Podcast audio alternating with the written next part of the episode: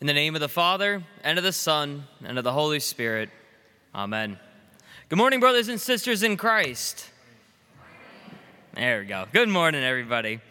So, this morning, I'd like to begin this sermon by asking you to humor me for a bit. Humor me as I ask you to imagine something. Imagine for me, if you will, a typical Sunday morning. In fact, let's make it this Sunday morning. Imagine that it's this Sunday morning and you wake up like many other Sundays in the past. Perhaps this Sunday it, your hair is particularly difficult to comb through. Or, or, maybe your child is being very difficult this morning. Or, or maybe this is one of those mornings where you can just barely keep your eyes open because it's just so hard this last week of work. You've been working really hard, you're tired, you're exhausted, the alarm goes off. But nevertheless, you wake up, you get yourself ready, and if you have a family, you get them ready too. And you come here, you come to this church, and you come and you begin to socialize a little bit. You slide into your pew, you socialize, catch up with some of the members here at Messiah, catching up on what may have happened during this past week. Then the service begins. And things go according to the way that they usually do. We share peace, we participate in the service, we receive communion. As the service wraps up, some more socializing begins. And perhaps you even stay a little bit longer and you join in with the Bible study at the end of today's service where we discuss today's sermon. And then after this, after church is done, you, you head on home and you begin to think maybe about the chores that you have to get done today. Maybe you're lucky enough where you've actually gotten all your chores done, and so you can just sit down, relax, and watch some football. Or maybe your child has a sporting event, and so you're going to bring the whole family, you're going to go and cheer them on and, and celebrate this event and cheer them as you go forward throughout your day. So, in other words, what I want you to do is just imagine that what you're doing is taking part in just another typical Sunday. What you're doing is you're just living a normal day in your life. And then all of a sudden, bam, out of nowhere, this loud horn like sound begins to blare. This sound, it's so loud it starts to shake the room, and your ears begin to hurt because it's that loud. But you check your phone, and there's no alarms going off. You look at the TV, but it's not even plugged in. It's not turned on. You know it's not the sirens that are going around, the tornado sirens, because this, this horn like sound doesn't sound anything like those tornado sirens. You can't figure out what the noise is. You don't know where it's coming from, but, but everyone else around you hears it too. You know it's not in your head. In fact, it's as though this, this noise was coming from the very sky itself, but just as suddenly as the noise came, it stops. The noise ends, and you look around with confusion. But that doesn't last long. Doesn't last long because the noise is shortly followed by a thundering boom. It's unmistakable. You know, you know what this is, even though you don't know how to explain it. You, you don't know how you know, but you do. You know that this new sound that you hear can only be one thing God. It is the voice of God booming from the heavens itself for all to hear. And God gives one simple sentence and goes silent. All he says is this Judgment is coming tomorrow. Judgment is coming tomorrow. Everyone's heard the same message, and you know exactly what is happening. Christ will be coming again tomorrow. He's going to be coming again to judge the whole earth, just as he had promised to do nearly 2,000 years ago. He is coming again, and he is coming tomorrow. And so this finally leads me to this question that I want to ask What would you do? If Christ were coming to judge the earth tomorrow, and you knew this with 100% certainty, what would you do? How would you feel? Would you panic? Would you rejoice? Would you repent? And perhaps the most important question is this Would you be ready? Would you be ready or would you have to scramble to try and get things ready? Would you be ready or would you have to try and scramble to put your affairs in your house in orders? If Christ came tomorrow, would you already be ready today?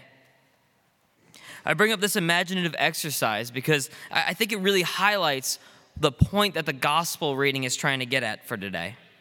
And it's made all the more clear that this is the point when you put this passage into its proper context. To put this text into its context, uh, we, we learn that Christ tells this parable right in the middle of Holy Week. This means that at this point, Christ is in Jerusalem and he knows the horrible crucifixion that soon awaits him. And so he knows that his time on earth is coming to an end. And, he, and so, because of this, he's beginning to prepare his disciples for his eventual death, but also his inevitable return. And if you go back one chapter in Matthew's gospel, going to chapter 24, you can clearly see what Christ is talking about. He says this Then will appear the sign of the Son of Man in heaven. And then all the peoples of the earth will mourn when they see the Son of Man coming on the clouds of heaven with power and great glory.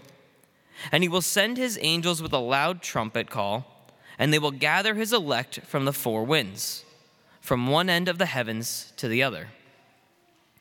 Christ is talking about his second coming, when the horns would blast around the earth when he would return in his full glory, when his church, meaning all of you here who are joined to Christ in faith, and all those around the world who are joined to Christ in faith, when all of his people will be brought together to celebrate with him in his glory. And so, with the second coming in mind, it helps to set up the meaning of the parable, the one that follows only a few verses later, the one that we read today for our gospel reading. In this parable, the one that we read, Christ is utilizing the imagery of the customs and practices of wedding celebrations that would have been understood by the disciples because they were commonly practiced in those days. And he uses the ceremony imagery to help explain what he wants his disciples to understand, but more importantly, the attitude he wants them to take. In this parable, Christ is the bridegroom. He's the one who the ten virgins are waiting for.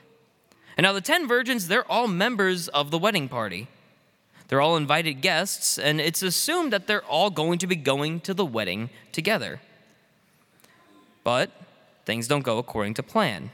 Five of them were not prepared. They didn't plan for the bridegroom to be late. I mean, they remembered to bring their lamp. They even brought some oil. They just didn't bring enough oil. And so, in other words, they just weren't prepared for the long delay of the bridegroom. And because they weren't prepared, they wound up having to try and scramble at that late hour to find oil when there were probably no shops even open at that time.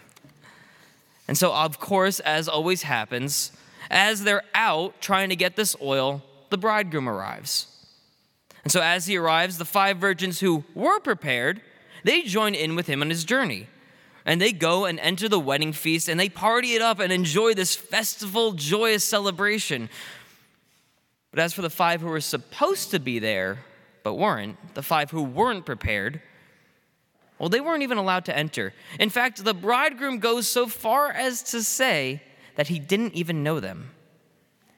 And as though this parable weren't explicit enough as to what Jesus was trying to convey, he reiterates the essential message of this parable when he says this. He says, Therefore, keep watch because you do not know the day or the hour. Keep watch because you do not know the day or the hour. I think this can be a difficult parable for us to hear. It's not that the parable is hard to understand, rather, this is actually one of Christ's more simple parables to understand. Be ready at all times because Christ may come at any time. Now, it's not difficult for us to hear because it's difficult to understand, but it's difficult to hear because we realize that Christ is directing this message at the invited people, at the ones who, who are already supposed to be a part of the wedding celebration. In other words, Christ is addressing this message to the church. And so, in a very real sense, he is addressing this message to us. And he's telling us to keep watch. I mean, it'd be one thing if he was warning the pagans who don't even believe in Christ, or maybe the fake Christians who profess to believe in God, but yet they don't even know who that God is. But the unshakable reality is that he's addressing the people who are already having the lamps, who already have the oil, who are already invited to the wedding. It makes it clear that when he does come, if you don't have enough oil, if you aren't ready for his arrival, if you aren't prepared, we know pretty well what happens. To put it mildly, we won't be partying with the bride and the bridegroom. And so let's just say this parable, knowing that it's addressed to those who are already a part of the wedding party, knowing that it's addressed to us, to the members of his church, it's safe to say that this parable is unsettling. And that's the point. Christ wants it to be unsettling. Christ wants it to be unsettling for this reason. He starkly warns us to be prepared because he wants us to be with him. It's a really important thing. Let me repeat this. He wants us to be prepared because he wants us to be with him.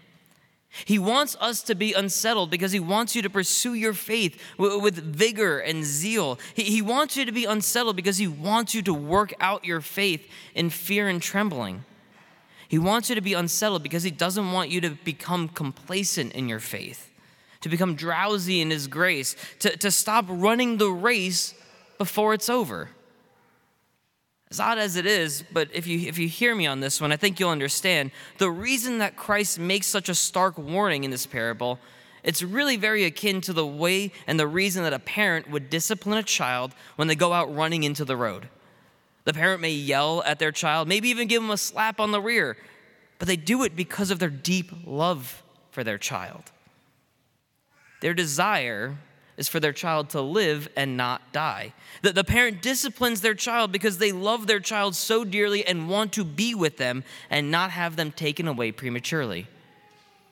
And so, similarly, Christ gives you this stark warning because he loves you so fully and dearly. Remember that this is a warning for his church.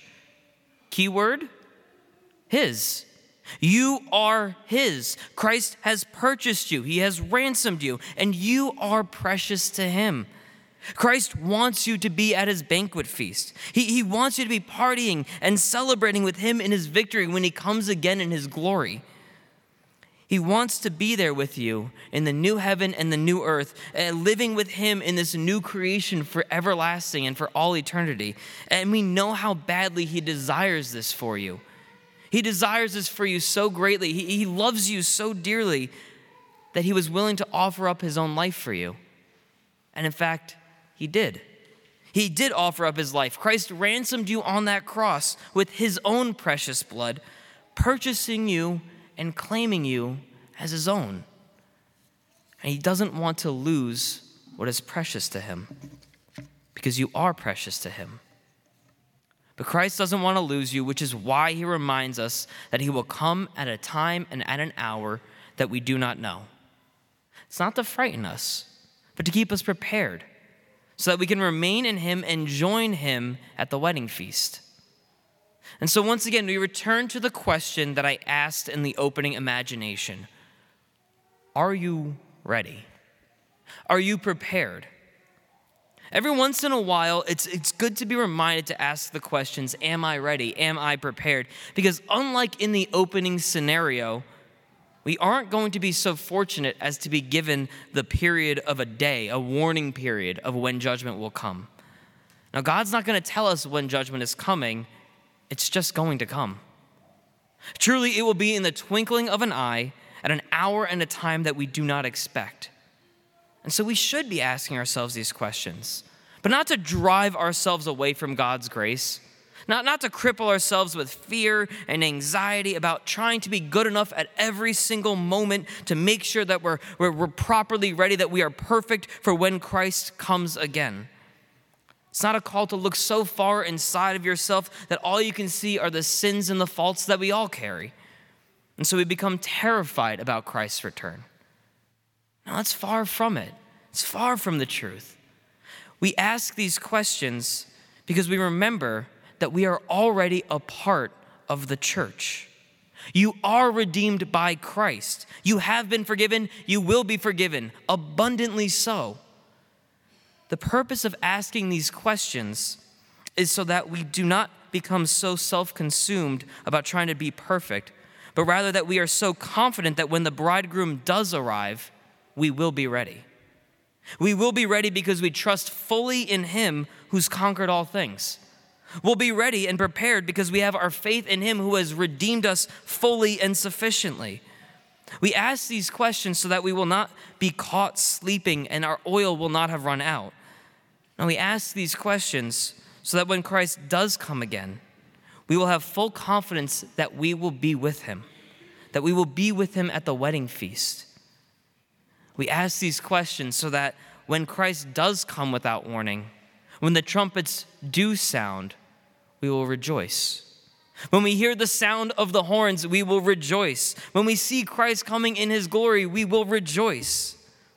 We will rejoice because we know that through him who has conquered all things, through him who has accomplished all things, through him who has redeemed us fully, we know this truth that through him we are ready. And to that we say, Amen.